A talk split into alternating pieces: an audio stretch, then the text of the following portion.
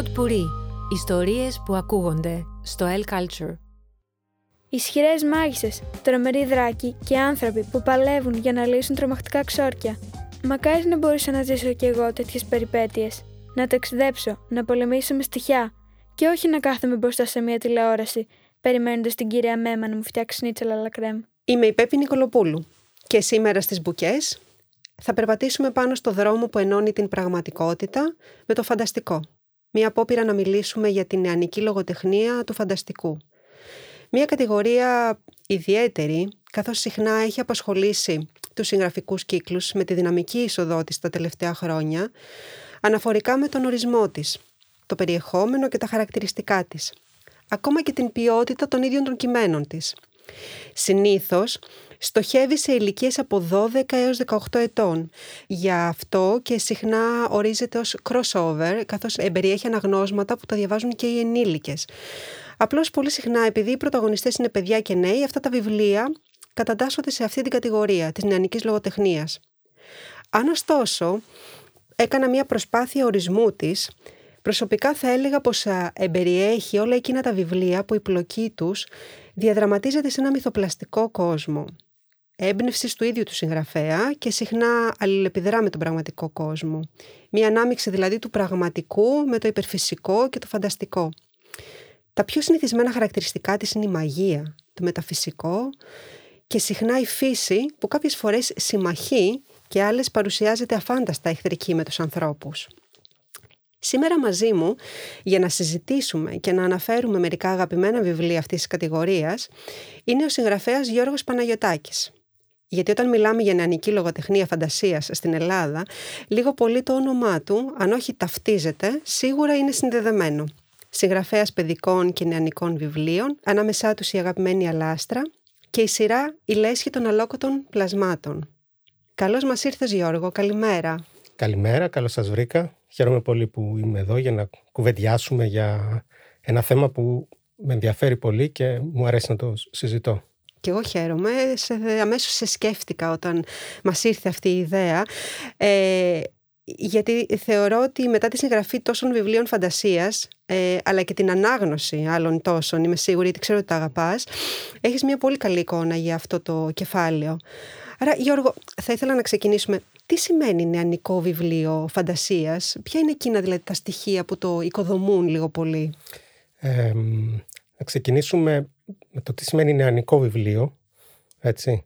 Ε, νομίζω ότι το, το, το έθιξες και αυτό. Ε, νεανικό βιβλίο είναι αυτό που βρίσκεται και στο μετέχμιο ε, ανάμεσα στο εφηβικό, ας πούμε, στο παιδικό εφηβικό και στο ενήλικο, όπως το ορίζουμε.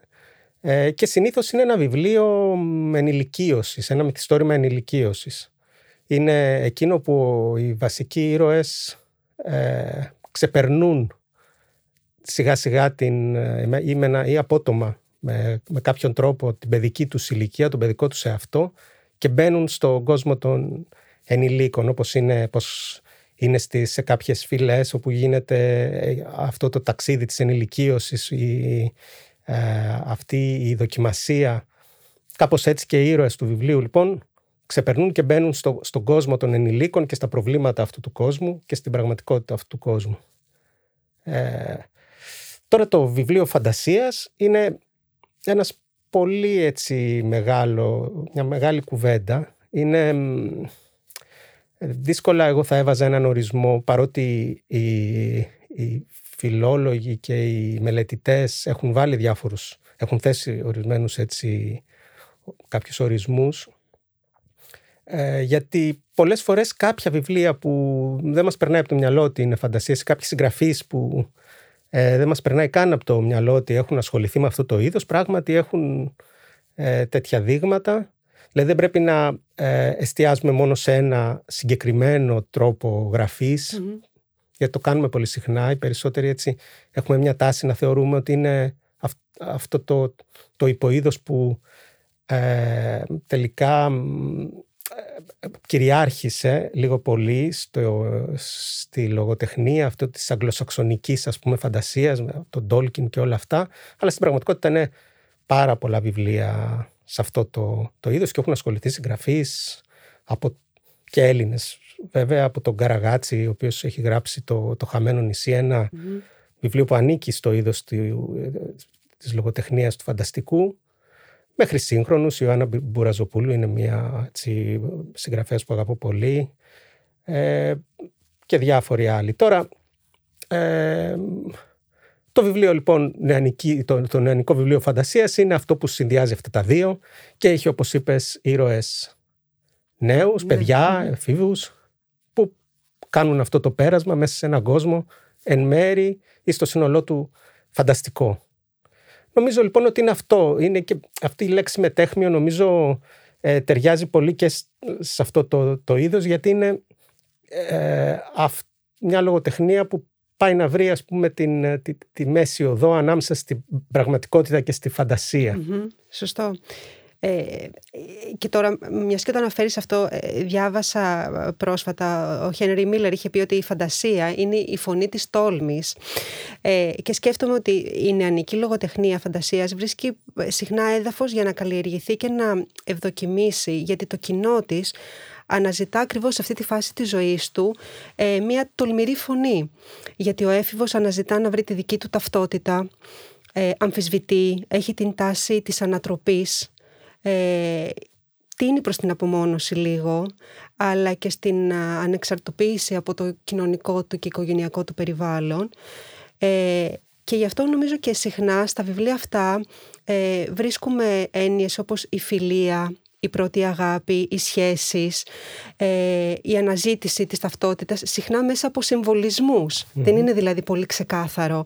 Ε, πιστεύεις ε, ότι οι έφηβοι σήμερα προτιμούν τελικά αυτό το είδος βιβλίου; Ε, είναι η δική μου ιδέα; Σίγουρα ε, υπάρχει μεγάλο έτσι, πολλοί κόσμος που το, που το αγαπά αυτό το είδος ε, παρότι κάποιοι το θεωρούν ακόμα σαν ε, έτσι υποδέστερο ε, ποιοτικά είδος αλλά αυτό εγώ δεν συμφωνώ φυσικά. Ναι, αυτό ίσως να το συζητήσουμε. Ναι, ναι.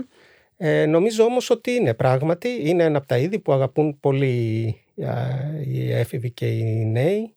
Για αυτούς τους λόγους νομίζω που πολύ, πολύ, πολύ ωραία mm-hmm. τους, τους είπες πριν. Ε, αυτή η τόλμη είναι μια πολύ ωραία Ε, αυτό ότι προσπαθείς να προχωρήσεις. Αυτό το πράγμα χρειάζεται το βήμα, χρειάζεται, χρειάζεται μια τόλμη. Και τι πιο τολμηρό από το να το κάνεις σε έναν κόσμο τόσο παράξενο, τόσο απρόσμενο, ε, όπου υπάρχουν στοιχεία που, που δεν συναντάμε, που πρέπει να τα αναζητήσεις και να τα ε, ανακαλύψεις ξανά, να ανακαλύψεις την ουσία τους. Να προσπαθήσεις δηλαδή μια νέα τριβή με όλα αυτά τα πράγματα, ώστε να μπορέσεις να τα ξεπεράσεις, να ξεπεράσεις τα εμπόδια και τον εαυτό σου στο τέλος. Ναι. Και έχουν και, και, έχουν και ένα γρήγορο ρυθμό συχνά αυτά τα μυθιστορήματα. Πολύ συχνά. Ίσως, είναι και ίσως και απόρρια των, των video games που τα παιδιά έχουν ε, εντρυφήσει και έχουν πολύ ε, ε, μύθει σε αυτά. Εντάξει, δεν ξέρω, δεν είμαι βέβαιος γι' αυτό. Ε, για παράδειγμα, ο Τόλκιν που είναι και έτσι μια φιγούρα αντιπροσωπευτική ναι. του είδους δεν θεωρώ ότι, είναι, ότι έχει αυτή τη γρήγορη, τη γρήγορη γραφή. Συμβαίνουν πάρα πολλά βέβαια στο βιβλίο του, πάρα πολύ μεγάλη περιπέτεια. Αλλά ο, ο ίδιος παίρνει τους χρόνους του, έτσι. Δεν έχει ε, την, αυτό το άγχος να τα, να τα πει γρήγορα. Ε, νομίζω ότι εδώ δεν, δεν νομίζω ότι θα συμφωνήσω. Δηλαδή υπάρχουν και τα μεν και τα δε. Πράγματι, ε, σίγουρα ε, υπάρχει αυτό που λες, δηλαδή η, μια προσπάθεια να, να μπει σε αυτό το, το, το, το, το τους γρήγορους ρυθμούς ε, που, που θυμίζει video game. Ε, Υπάρχουν και τα μεν και τα δεν νομίζω. Ε, μία από τις προτάσεις, μιας και το ανέφερες στο όνομα Tolkien, ε, γιατί θέλω να κάνουμε και κάποιες προτάσεις ε, βιβλίων ε, για τους ε, ακροατές μας. Ε, ο Tolkien, για παράδειγμα, έχει γράψει τρία πολύ εξαιρετικά βιβλία, που είναι ο Άρχοντας των Δαχτυλιδιών, το Hobbit και το Silmarillion, ε, που αν υπήρχαν και άλλοι συγγραφείς που έγραψαν έργα φαντασίας πριν από τον Tolkien, η μεγάλη επιτυχία του Άρχοντα των Δαχτυλιδιών και του Hobbit οδήγησαν στην αναγέννηση, θα έλεγε κανείς ταινίες αυτού του είδους και το έκαναν ε, ένα είδος πολύ δημοφιλές. Ε, και αυτό έκανε βέβαια και τον Τόλκιν ευρέως γνωστό στον πατέρα της μοντέρνας ε, φανταστικής λογοτεχνίας. Εσύ έχεις διαβάσει φαντάζομαι όλα τα βιβλία του; Όχι, δεν έχω διαβάσει όλα τα βιβλία του και μάλιστα τον ομολογώ ότι δεν τα είχα διαβάσει σε νεαρή ηλικία. Τα διάβασα στην περίοδο που βγήκανε και οι ταινίες. Ε, επίσης η, η μία μου κόρη ήταν φανατική έτσι οπαδός οπότε με ανάγκασε ναι, να, να, να, να, μπω κι άλλο και να διαβάσω ξανά ε, κάποια πράγματα ή να ολοκληρώσω την τριλογία που δεν την είχα ολοκληρώσει. Ε, είναι ένας σπουδαίος συγγραφέας οπωσδήποτε. Ε, δεν σκόνει συζήτηση. Ε, κάποια από τα βιβλία του είναι για ε, έτσι, πολύ hardcore fan της ε, λογοτεχνίας του φανταστικού, ε, αλλά όχι και τόσο. Ε, εγώ αγαπώ πολύ τον τρόπο γραφής του. Ε, θεωρώ ότι είναι έτσι, έχει, έχει αυτό που μου αρέσει και νομίζω ότι είναι και το, αυτό που λέμε καλή λογοτεχνία, ότι είναι ε, πολυεπίπεδος ο τρόπος γραφής. Ε, μου αρέσει πολύ το Hobbit γιατί έχει έτσι με έναν τρόπο ίσως λίγο πιο απλοϊκό από ότι ο Άρχοντας των Δαχτυλιδιών ε, μια δομή που είναι αυτό το πράγμα που λέγαμε το συναντώ συνεχώς εμπόδια, τα ξεπερνώ καινούργια πράγματα, παράξενα, συνεχίζω. Ε, έχει όλο αυτό το ταξίδι του ήρωα προς τη συνειδητοποίηση, την ε, έτσι ε, προς ένα καινούριο, έναν καινούριο εαυτό μέσα από τις δυσκολίες και όλα αυτά. Ναι, είναι ένας συγγραφέας οπωσδήποτε που έχει... Ε, αξίζει να μου. Αξίζει κάποιος να ασχοληθεί μαζί του, σίγουρα. Το οποίο μάλιστα αυτές οι, όπως και ο Τόλκιν, όπως και ο Χάρι Πότερ και το Αστέρι του Βορρά που είναι από τις προτάσεις που ήθελα να κάνουμε είναι βιβλία που μεταφέρθηκαν στη μεγάλη οθόνη. Κάποια με πολύ μεγάλη επιτυχία, κάποια με παταγώδη αποτυχία. Ε, και όλο αυτό νομίζω ότι έχει και τον πυρήνα, την καρδιά αυτών των βιβλίων. Είναι βιβλία που μπορούν πολύ εύκολα να δώσουν μια πολύ εντυπωσιακή εικόνα ε, και να σε καθυλώσουν και σαν θεατή, όχι μόνο σαν αναγνώστη. Ε, το Αστέρι του Βορρά, για παράδειγμα, είναι ένα από τα βιβλία που θεωρώ ότι είναι πολύ αξιόλογο ε, αν θέλει κάποιος να μυθεί ε, σε αυτό το είδος της λογοτεχνίας.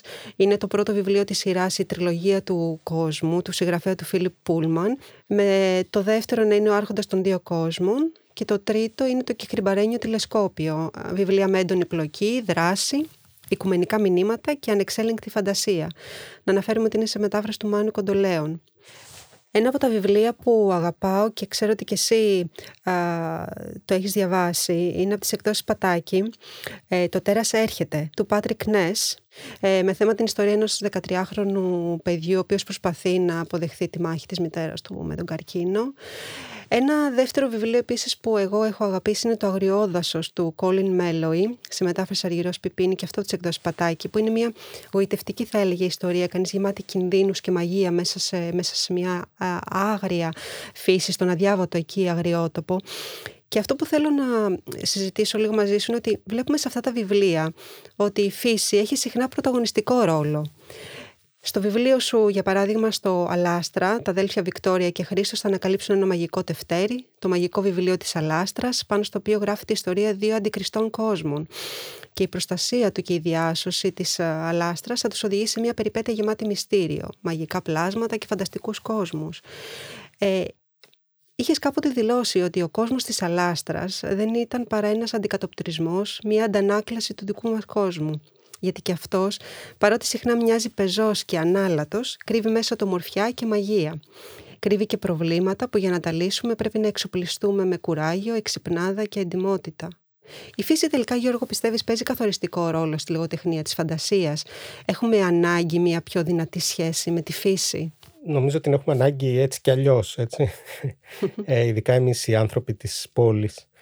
Ε, είναι αυτό το, το, το περίεργο φαινόμενο που ο άνθρωπος από τη μία σε όλη τη διάρκεια της παρουσίας του πάνω στη γη πάλευε να ε, τη θασεύσει. Ήταν αντίπαλος της. Ήταν, η φύση ήταν ο αντίπαλος του, ένας μεγάλος αντίπαλος, παντοδύναμος. ε, αλλά δεν μπορούμε και χωρίς αυτήν. Ε, σίγουρα τη, τη χρειαζόμαστε λοιπόν, όπως τη χρειάζονται και τα βιβλία φαντασίας, γιατί είναι αυτό, είναι ειδικά έτσι ξανά έτσι το λέω εμείς οι άνθρωποι της πόλης που ζούμε σε ένα οργανωμένο, πολύ οργανωμένο, όλοι οι άνθρωποι το ζουν έτσι, αλλά εμείς ακόμα περισσότερο, τοπίο, σε ένα τοπίο κατασκευασμένο, βλέπουμε ξαφνικά εκεί την, ε, το άλλο, την, ε, κάτι που, που έχουμε ξεχάσει, που ξεχνάμε κάποιες φορές, έναν άλλο κόσμο που έχει τους δικούς του κανόνες, τους δικούς του νόμους και που είναι πιο έτσι έναν αρχαίγωνο κόσμο που κρύβει κάποια πράγματα τα οποία τείνουμε να ξεχάσουμε. Κάποια πράγματα που βρίσκονται όμως στην ουσία αυτού που λέμε εμείς ε, ανθρώπινη σκέψη, ανθρώπινη ψυχή, δεν ξέρω πώς να το, να το πω. Έτσι το αγριόδασος που, που ανέφερες πριν, το θέτει πάρα πολύ ωραία αυτό. Ε, είναι δύο διπλανοί τόποι, είναι η περιοχή που ζουν οι άνθρωποι και το αγριόδασος, όπου κανείς δεν πάει. Υπάρχει λοιπόν μια διαχωριστική γραμμή εκεί και η ηρωίδα πηγαίνει και αρχίζει και ζει όλα αυτά τα, τα πολύ πολύ παράξενα πράγματα που βγαίνουν από τη φαντασία του, του συγγραφέα ε, και είναι ε, σίγουρα ένα έτσι εμβληματικό στο μυαλό μου βιβλίο για αυτή τη σχέση της φύσης με, την, με τις σχέσεις μας με τη φυση Παρακολουθεί κανείς διαβάζοντας τα βιβλία ότι υπάρχουν τέτοια ευρήματα όπως η φύση να μεταμορφώνεται σε κάτι άλλο, είτε να, γίνεται σύμμαχος είτε εχθρός του ανθρώπου, να, να, να βλέπουμε ξαφνικά περίεργα πλάσματα να, να δίονται από ένα περίεργο κόσμο. Και υπάρχουν και άλλα ευρήματα όπως τα ευρήματα του, του μαγικού βιβλίου. Εσύ το έχεις χρησιμοποιήσει και στην ε, Αλάστρα αλλά το έχουμε συναντήσει και σε άλλα βιβλία όπως την Ιστορία χωρίς τέλος του Μίχαελ Έντε όπου εκεί και πάλι ε, παρακολουθούμε το μικρό Μπάστιαν σε ένα ταξίδι στο χώρο της ονειροφαντασίας. Ξεκινάει όταν θα ανακαλύψει ένα βιβλίο μέσα στη βιβλιοθήκη του σχολείου του, ένα παράξενο βιβλίο το οποίο γίνεται ε, ξαφνικά ο ίδιος αναγνώστης αλλά και ήρωας. Ε, είναι αυτά ευρήματα που ε, συναντάει κανείς στα βιβλία του φανταστικού. Ε, ένα άλλο βιβλίο που έχω αγαπήσει, δεν ξέρω αν το έχεις και εσύ διαβάσει, είναι το «Τιμακιστάν», το «Σεντούκι του χρόνου» του Μάγνσον, μετάφραση του Μάνου Τσιρίτα, με τα μαγικά κουτιά σε ένα παραμύθι διστοπικό. Και σκέφτομαι συχνά πως όλα αυτά που βιώνουμε αυτές τις ε, αυτή την περίοδο ε, με την επιδημία, το να κλειστούμε μέσα σε ένα κουτί όλοι μας και ξαφνικά ο κόσμος να παγώσει θα ήταν μια λύση. Γιατί πραγματικά ε, ε, βρίσκεις λύση στην πραγματικότητά σου μέσα από τα βιβλία του φανταστικού. Τα φιλοσοφικά ερωτήματα που εγείρονται σχετικά με την έννοια του χρόνου σε αυτό το βιβλίο και της ομορφιάς και της αιωνιότητας είναι αυτό που μου δίνει την όθηση να σε ρωτήσω μπορεί τελικά ένα βιβλίο φαντασίας να δώσει λύσεις, απαντήσεις σε έναν έφηβο, σε αυτό που γυρεύει και ψάχνει στη ζωή του. Νομίζω ότι γενικά η λογοτεχνία μας δίνει απαντήσεις πολλές φορές. Ίσως όχι με τρόπο να αυτή είναι η, η λύση του προβλήματος ή έτσι αυτό πρέπει να κάνεις, ε, αλλά βάζοντάς μας ε, να σκεφτούμε.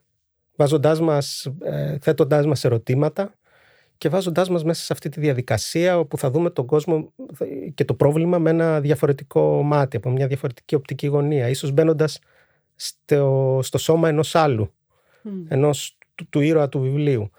Η λογοτεχνία φαντασίας το έχει οπωσδήποτε αυτό, ακριβώς και λόγω της σχέσης της με, την, έτσι, με τους νέους, ε, που οι νέοι πολύ συχνά βρίσκονται, δεν ξέρω αν είναι σωστό αυτό που λέω, όλοι μας βρισκόμαστε σε αδιέξοδα πολύ συχνά, και νομίζω ότι αυτό το να, το να δούμε τον κόσμο διαφορετικά μας βοηθάει να, να σκεφτούμε και διαφορετικά.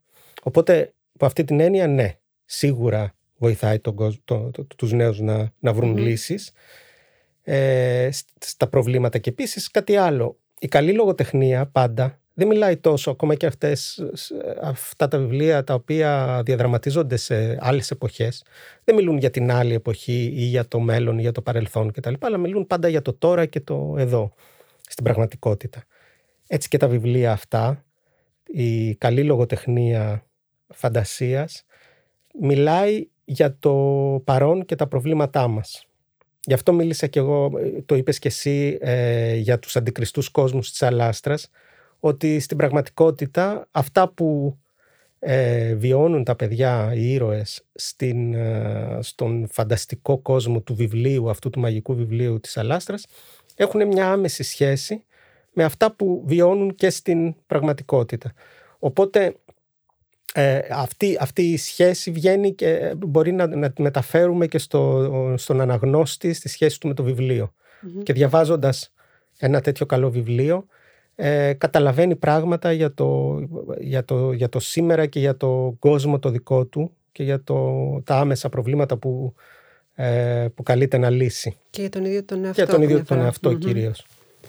Εμένα με έχει, ε, με έχει παραξενέψει πάρα πολύ. Η 13χρονη κόρη μου τις τελευταίες μέρες έχει καταπιαστεί με μια καινούρια σειρά. Λέγεται «Η τετραλογία της Ελλήνης», είναι της Μαρίζα Μέγερ. Ε, τη διαβάζει φανατικά και δίνει, η Μαρίζα Μέγερ δίνει πνοή σε παλιά κλασικά παραμύθια. Ε, γιατί όπως αναφέρει και η ίδια, ακόμα και στο μέλλον, τα παραμύθια πάντα θα ξεκινούν με το μια φορά και έναν καιρό. Στο πρώτο βιβλίο έχουμε, που λέγεται Cinder, έχουμε τη σταχτοπούτα ως έφηβη μηχανικό και cyborg, αποτελείται δηλαδή από μεταλλικά μέρη κατά 68%.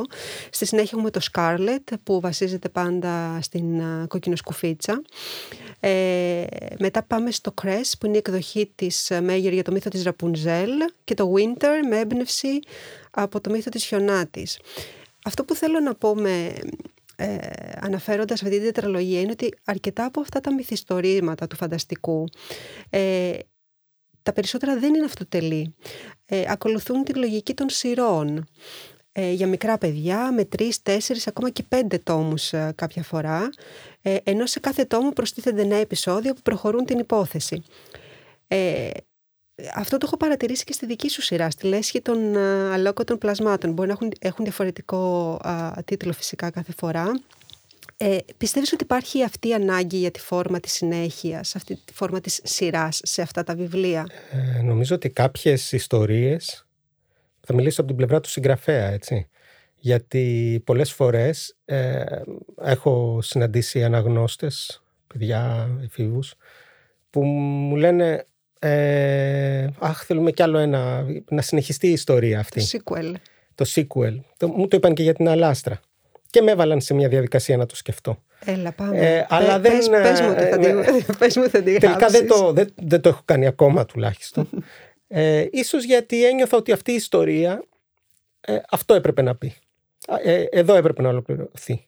Υπάρχουν και κάποιες άλλες ιστορίες όμως, όπως οι, λέσχοι, οι ιστορίες της λέσχης αλόκοτων πλασμάτων όπου ε, εκεί δεν γίνεται να σταματήσεις. Υπάρχει ένας κόσμος ο οποίος έχει χτιστεί και περιέχει, το βλέπεις, περιέχει πάρα πολλές ιστορίες. Και εγώ απλά διαλέγω στην πραγματικότητα μερικές ιστορίες για να πω. Εδώ ε, να αναφέρουμε για τους ακροατές μας ότι η λέσχη των αλόκοτων πλασμάτων αποτελείται αυτή τη στιγμή, τουλάχιστον μέχρι σήμερα που μιλάμε, από τέσσερις τίτλους. Το μυστικό καταφύγιο ήταν το πρώτο, το όταν ήρθαν για μένα, το οποίο τιμήθηκε και με το κρατικό βραβείο, το δεύτερο. Δοκιμασία είναι το τρίτο και το πρόσφατο είναι το νέο αίμα. Έτσι, η πρωταγωνιστής είναι η διαφορετικότητα, να κάνω μια παρένθεση εδώ, ε, γιατί όλοι οι ήρωες είναι παιδιά με κάποια σπάνια δύναμη ή δυνατότητα, μια παράξενη ιδιότητα, ένα συνήθιστο χαρακτηριστικό ε, και φοιτούν στο μυστικό καταφύγιο, το σχολείο που διευθύνει η μυστηριώδης Μίδια Κρακατόα. Ναι, ε, είναι κάπως Ε, είναι παιδιά, θα πω, ε, δεν είναι υπερήρωες, Κάποιοι μπορεί, θα μπορούσαν άνετα να καταταγούν βέβαια εκεί, σε αυτήν την κατηγορία, ε, γιατί πολλές από αυτές τις αλόκοτες ιδιότητες που έχουν τους προκαλούν περισσότερα προβλήματα από ότι έτσι τους δίνουν ένα πλεονέκτημα. Ε, Παρ' όλα αυτά είναι κάτι, ε, έχουν πάνω τους κάτι παράξενο. Ε, εδώ πρέπει να πω βέβαια ότι ορισμένοι από αυτούς δεν έχουν και τόσο παράξενο, δηλαδή θα μπορούσε κάλλιστα να ζουν και ανάμεσά μας. Αυτό είναι αλήθεια. Που ε, με βάζει, μας βάζει έτσι και λίγο στη διαδικασία και εμένα να σκεφτώ ότι κάλλιστα πολλοί από εμάς, ο κάθε άνθρωπος έχει μια έτσι τέτοια αλόκοτη ιδιότητα. Και νομίζω ότι την έχουμε όλοι μας την αλόκοτη ιδιότητα. Όπως και να έχει, ε, αυτά τα παιδιά θα βρεθούν σε αυτό το, το σχολείο. Στην πραγματικότητα είναι δύο σχολεία που βρίσκονται στην ίδια περιοχή. Με τα τρία πρώτα βιβλία έτσι έκλεισε ένας μικρός κύκλος και που ανοίγει ξανά με το τέταρτο βιβλίο, με το νέο αίμα, ε, που δεν ξέρω που θα μας πάει ακριβώς. Αλλά το ξαναλέω, ε, γιατί με ρωτάνε και πολύ συχνά οι αναγνώστες, ε, θα κυκλοφορήσει το επόμενο πότε, ποια θα είναι, και μου προτείνουν ιδέες για, για ε, ήρωες. Για ήρωες και για επόμενες περιπέτειες έτσι, των ηρώων αυτών. Ε, και ξαναλέω ότι είναι ε, αυτή η σειρά έχει αυτό το χαρακτηριστικό επειδή έχει πάρα πολλούς ήρωες ε, έχει και πάρα πολλές ιστορίες ναι. που θα μπορούσε κάποιος να πει. Μα έχει φτιάξει μια υπέροχη παλέτα, ένα καμβά πάνω στον οποίο μπορείς να χτίσεις άπειρους ήρωες. Είναι η αλήθεια ότι είναι ένας, έτσι, έχει έναν ολόκληρο κόσμο τον οποίο τον ε, έχτισα σιγά σιγά με μεγάλη Ε, θα ήθελα εδώ να πω αυτό γιατί ήθελα και ε, λίγο πριν έτσι στην κουβέντα πάνω να το σημειώσω πάνω σε κάτι που είχες πει ότι το βλέπουμε αυτό στα βιβλία φαντασίας πολλές φορές ότι ε, ναι μεν συμβαίνουν πράγματα παράξενα έξω από το πραγματικό όμως τουλάχιστον στα καλά βιβλία φαντασίας υπάρχει μια δομή σε, αυτά, σε αυτό τον παράξενο κόσμο. Δηλαδή δεν είναι ότι μπορείς να βάλεις τα πάντα μέσα. Mm-hmm.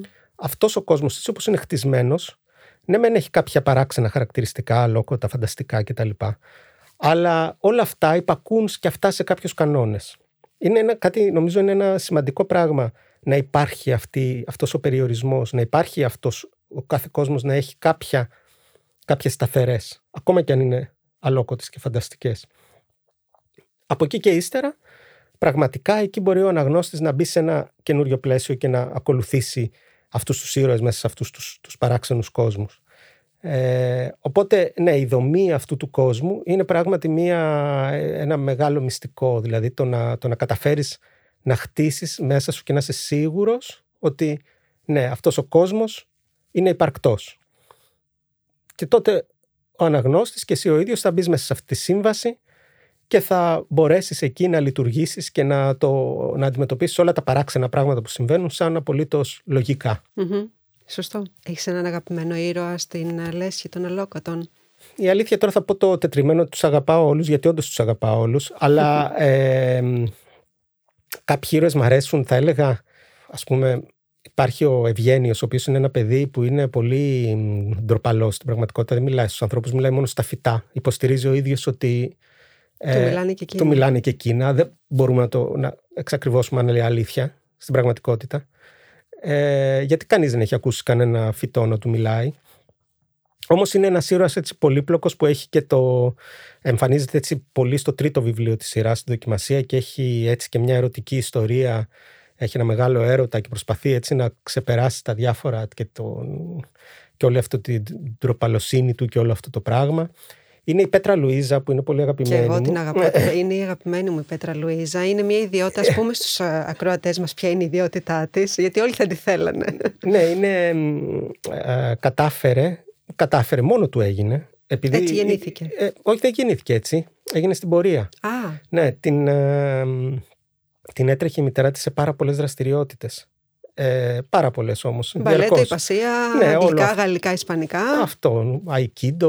Όλα αυτά που κάνουμε ναι. στα παιδιά μας, τα, τα βασανιστήρια. Ναι, το, το παράκανε η μητέρα της. Έτσι είχε ένα πάθος με αυτά τα πράγματα να είναι διαρκώς δημιουργική και δραστήρια. Οπότε κάποια στιγμή ανακάλυψε ότι μπορεί να ε, χωρίζεται σε δύο πρόσωπα. Το ένα και έτσι το ένα πήγαινε πράγματι, τα έκανε όλα αυτά και το άλλο καθόταν σπίτι, έπαιζε ένα επιτραπέζιο με, τη, με, με τον αδερφό της. Έκανε, ναι, ή κοιμόταν ή ξεκουραζόταν ή έκανε κάτι άλλο. Οπότε σιγά σιγά κατάφερε να το ελέγχει κιόλας και να διαχωρίζει έτσι τους δύο τις εαυτούς όποτε θέλει. Και είναι... να είναι. Πάντως είναι και οι δύο εαυτοί είναι έτσι συμπαθητικοί τύποι. Είναι... Κλωνοποίηση. Ναι. Ε, είναι χαρούμενοι, πειραχτήρια κεφάτι. Δηλαδή... Είναι, είναι πολύ αγαπημένη η Πέτρα Λουίζα. Ναι, μου αρέσει η Πέτρα Λουίζα, παρότι δεν, έχει, δεν την έχω βάλει έτσι σαν βασική ηρωίδα. Σε... Γιατί κάθε βιβλίο έχει ένα, δύο ή τρεις πολύ βασικούς ήρωες, μέσα από τα μάτια των οποίων βλέπουμε στην πραγματικότητα την ιστορία. Ε, αυτή έτσι δεν έχει μπει τόσο πολύ, ίσως το πρώτο περισσότερο, στο πρώτο βιβλίο, αλλά παρόλα αυτά την αγαπώ πολύ. Όπως και τον Κωνσταντίνο θα ήθελα να πω, είναι το παιδί που κρέμεται ανάποδα, mm-hmm. διαρκώς ε, και εκεί μόνο βρίσκει την ισορροπία του. Όταν είναι με τα πόδια κάτω είναι ε, έτσι ανάποδος άνθρωπος. Ίσως επειδή μου θυμίζει και εμένα που μου άρεσε πάρα πολύ, όπως αρέσει πάρα πολύ και στη μικρότερη κόρη μου, ε, να, να βρίσκει την, για χρόνια την έβλεπα διαρκώς ανάποδα σε ένα μονόζυγο. Ας πούμε. Μιλάτε σε φάση μονόζυγο. Κάπως έτσι. Ε, είναι πάρα πολύ ωραία. Γι' αυτό όλο αυτό σε παρασύρει σε ένα κόσμο μαγικό, ο οποίος πέρα από το χιούμορ, ε, σου μπορεί να σου δώσει και πολλές ε, αφορμές να χαλαρώσεις ε, και να δεις όλες τις άπειρες δυνατότητες που μπορεί να έχει ο άνθρωπος αν χρησιμοποιήσει σωστά το μυαλό του ορισμένες φορές. Ε, πες μου Γιώργο, βιβλία Χάρι Πότερ έχεις διαβάσει, γιατί ο Χάρι Πότερ αυτός και δεν πρέπει να αναφερθεί σε αυτή την κουβέντα μας, αυτός ο, ο, ο αγαπημένος μικρούλης που μαζί του μεγαλώσανε γενιές και γενιές και μάλιστα πρόσφατα διάβασα πριν από μερικές μέρες ότι ένα σχολείο του Νάσβιλ του Τενεσί, δεν ξέρω αν το άκουσες, πήρε την απόφαση να αποσυρθούν όλα τα βιβλία του Χάρι Πότερ με τη δικαιολογία πως τα ξόρκια που περιέχει η σειρά των βιβλίων είναι αληθινά και μπορεί να εκτελεστούν από ανθρώπους. η δύναμη των βιβλίων φαντασίας. Ε, έχω διαβάσει, δεν τα έχω διαβάσει όλα τα βιβλία, έχω διαβάσει όμως νομίζω τέσσερα, τρία, τέσσερα. Ε, είναι πάρα πολύ καλά βιβλία, δεν το συζητάμε αυτό. Ε, και όχι δηλαδή έχει όλο αυτό τον κόσμο που λέγαμε τον ε, τόσο ωραία φτιαγμένο που δίνει τόσες δυνατότητες ε, και πραγματικά δηλαδή δεν είναι τυχαίο τυχαία η αγάπη τόσων και γενιών πια έτσι δηλαδή έχουμε, δεν είναι ότι ήταν μια γενιά που, παιδιών που πέρασε και νέων στην αρχή μάλιστα θυμάμαι ότι το διάβαζαν οι πάντες, πάντες. Έτσι. είναι το απόλυτο δείγμα του crossover βέβαια κάθε ηλικία, έτσι. Ε, ναι, έχει, έχει πολύ ενδιαφέρον το φαινόμενο Χάρι Πότερ γιατί είναι ένα φαινόμενο στην πραγματικότητα. Και μεταφέρθηκε και πολύ, με πολύ μεγάλη επιτυχία στον κινηματογράφο. Από αυτό νομίζω βοήθησε πάρα πολύ κόσμο. Αν και προτείνω μιας και ε, τώρα το συζητάμε, θα πρότεινα, ε, δεν ξέρω ποια είναι και η δική σου γνώμη, αλλά εγώ τουλάχιστον ως μητέρα βλέπω ότι είναι καλύτερο, προτιμότερο τα παιδιά να ξεκινήσουν με το βιβλίο και μετά να περάσουν στην ταινία ε, η, η χαρά αυτής της απόλαυσης της αναγνωστικής ε, χάνεται όταν δεις πρώτα την ταινία. Δεν ξέρω αν συμφωνείς. Ε, συμφωνώ βέβαια. Είναι, και άλλωστε είναι και νομίζω έτσι, πιο, μια πιο λογική σειρά να δεις το πρωτότυπο και να συνεχίσεις το... Έτσι, να έχεις δημιουργήσει τον κόσμο στο μυαλό σου. Ναι. Πολλές φορές γι' αυτό βλέπουμε και αυτή είναι και η δύναμη της λογοτεχνίας σε σχέση με τον κινηματογράφο. Ε, εγώ τα αγαπώ και τα δύο ήδη έτσι πολύ. Άλλωστε έχω ξεκινήσει από τον κινηματογράφο δουλεύοντας εκεί αλλά είναι αυτή η υπεροχή της λογοτεχνίας ότι ε, ο αναγνώστης είναι του, με, με το συγγραφέα. Ε, μαζί φτιάχνουν αυτόν τον κόσμο, δεν τον φτιάχνει μόνος τους συγγραφέας, γιατί όλες οι εικόνες, όλα, τα, όλα, όλα αυτά τα...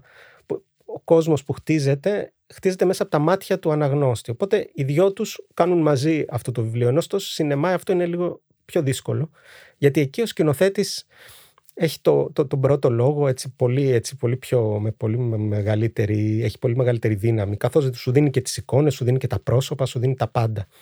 Ε, και πολλές φορές γι' αυτό βλέπουμε να απογοητεύονται κάποιοι που έχουν διαβάσει το βιβλίο και μετά βλέπουν το, ε, την, ταινία και λέει δέτε την έχει προδώσει το, το έχει προδώσει το βιβλίο δεν είναι έτσι τα πράγματα γιατί το έχουν φανταστεί διαφορετικά έτσι. Έτσι σωστό. Μια ακόμα σειρά που θέλω να αναφέρω από τις ε, εκδόσεις Μετέχμιο είναι ο «Στον καιρό των μάγων» της Κρεσίντα Κάουελ.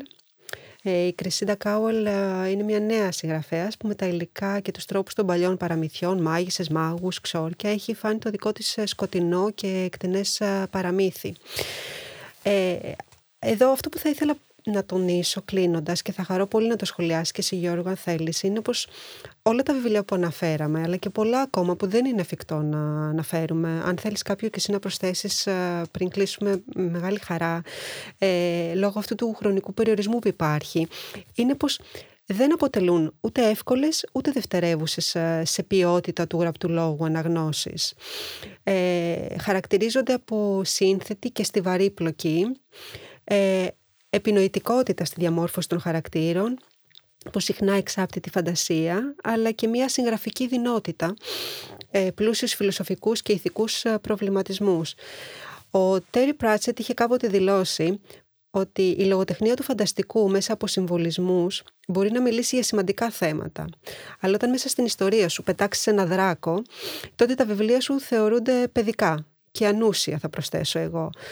Ε, γι' αυτό λοιπόν και εμείς ως γονείς από την πλευρά μας ας καλωσορίσουμε αυτές τις αναγνωστικές επιλογές και ας δώσουμε και εμείς οι ίδιοι ως αναγνώστες σε αυτά τα βιβλία την ευκαιρία να μας παρασύρουν εφόσον φυσικά μας αρέσει το φανταστικό.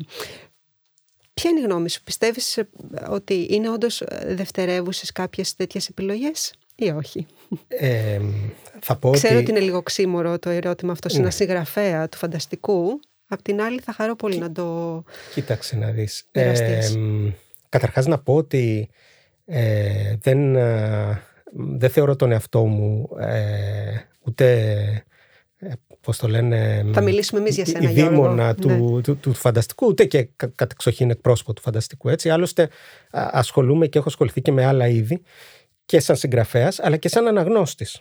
Δεν είμαι, γιατί υπάρχει πράγματι ένα κοινό αναγνωστών που είναι Φανατικό. φανατικό και δεν διαβάζει τίποτα άλλο. Εγώ δεν ανήκω σε αυτό και μάλιστα ε, δεν μπορώ να πω ότι έχω διαβάσει και τόσα βιβλία φαντασίας. Είμαι πολύ επιλεκτικός. Ε, επιλέγω αυτά που πραγματικά καταλαβαίνω ότι ε, είναι καλά έτσι, σε κάθε είδος.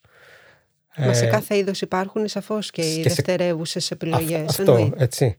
Δηλαδή η λογοτεχνία εγώ νομίζω θα έβαζα ένα καλή και κακή λογοτεχνία και αυτό έτσι με μεγάλη έτσι, δυσκολία γιατί οι διαχωριστικές γραμμές γενικά δεν μου ταιριάζουν και δεν μου αρέσουν να πεις ότι αυτό είναι καλό. Καλύτερα αλλά μπορώ κάποια πράγματα έτσι να τα καταλάβω και να, να, να πω ορισμένα στοιχεία που ε, πράγματι υπάρχουν και καθιστούν ένα βιβλίο ε, καλό ή κακό.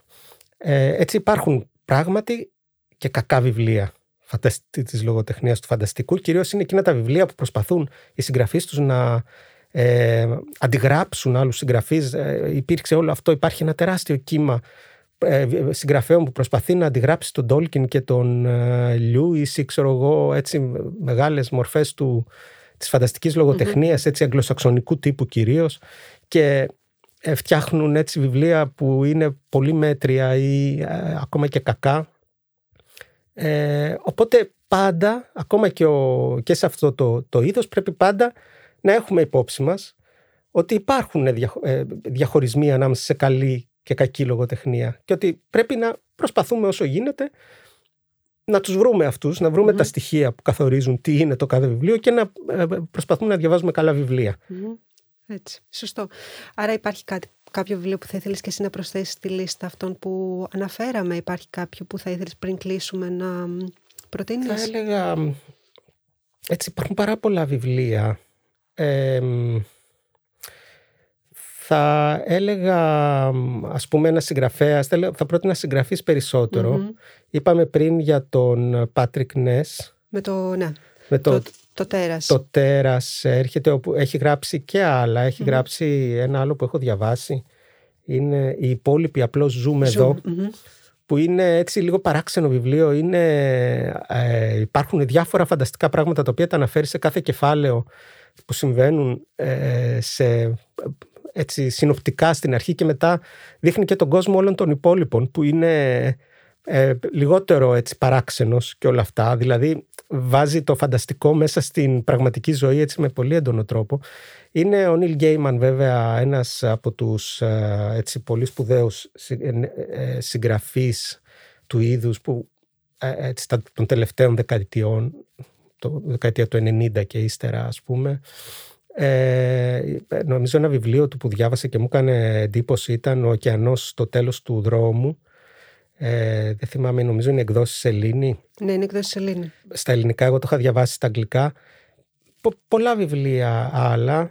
Ε, να αναζητήσουμε και Ελλήνων συγγραφέων οπωσδήποτε. Υπάρχουν Έλληνες συγγραφείς οι οποίοι έχουν ασχοληθεί με το είδος, ακόμα και αν οι ίδιοι το, έτσι, ε, δεν το θεωρούν ίσως γιατί ε, ε, κάποιοι πιστεύουν ακόμα ότι Ε, δεν είναι και πολύ σοβαρό είδος. Ε, θα, καλό είναι να ψάξουμε και τους Έλληνες συγγραφείς δηλαδή. Τώρα δεν θα ήθελα να πω ορισμένα ονόματα, αλλά σίγουρα υπάρχουν, πάρα πολλοί, υπάρχουν αρκετοί τέλος πάντων και αρκετές ε, που γράφουν ε, πολύ ωραία σε αυτό το είδος. Ας τους δώσουμε λοιπόν την ευκαιρία, Ναι. Γιατί ας μην ξεχνάμε ότι ο κόσμος μας, όπως θα ήθελα εγώ τουλάχιστον να κλείσω, μοιάζει να είναι και ο ίδιος μια ιστορία φανταστικής λογοτεχνίας, αν μη τι άλλο με όλα τα... Α, όλα αυτά που ζούμε αυτές τις μέρες. Γιώργο, θέλω πάρα πολύ να σε ευχαριστήσω για αυτή μας την α, κουβέντα. Ε, και ελπίζω να συνεχίσεις να γράφεις το ίδιο όμορφα και φανταστικά και να μας δίνεις τέτοιες ωραίες ιστορίες. Εγώ υπόσχομαι θα διαβάσω ακόμα πιο πολλές ιστορίες φαντασίας αυτό το χρόνο. Ε, σου εύχομαι μια καλή και υγιή χρονιά και ελπίζω όλα να πάνε καλά. Ε, θα πάνε θέλοντας και εμείς με έναν τρόπο στο τέλος πηγαίνουν καλά νομίζω. Καλό είναι να είμαστε αισιόδοξοι. Ε, είναι και το μόνο που μπορούμε να κάνουμε. Εύχομαι και εγώ τα καλύτερα. Εύχομαι να μ, ξεπεράσουμε κάθε δυσκολία και να διαβάζουμε βιβλία. Να περιμένουμε κι άλλο από τη λέσχη των αλόκοτων πλασμάτων. Ε, σίγουρα δεν έχει τελειώσει Δεν αυτή έχει η τελειώσει. ιστορία μέσα μου. Δεν έχει τελειώσει. Παρότι έγραψα κάτι άλλο τώρα.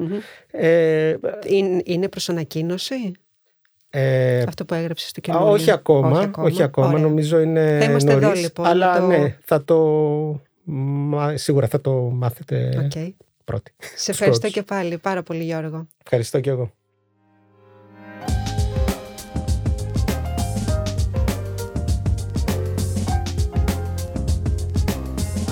Pod Puri.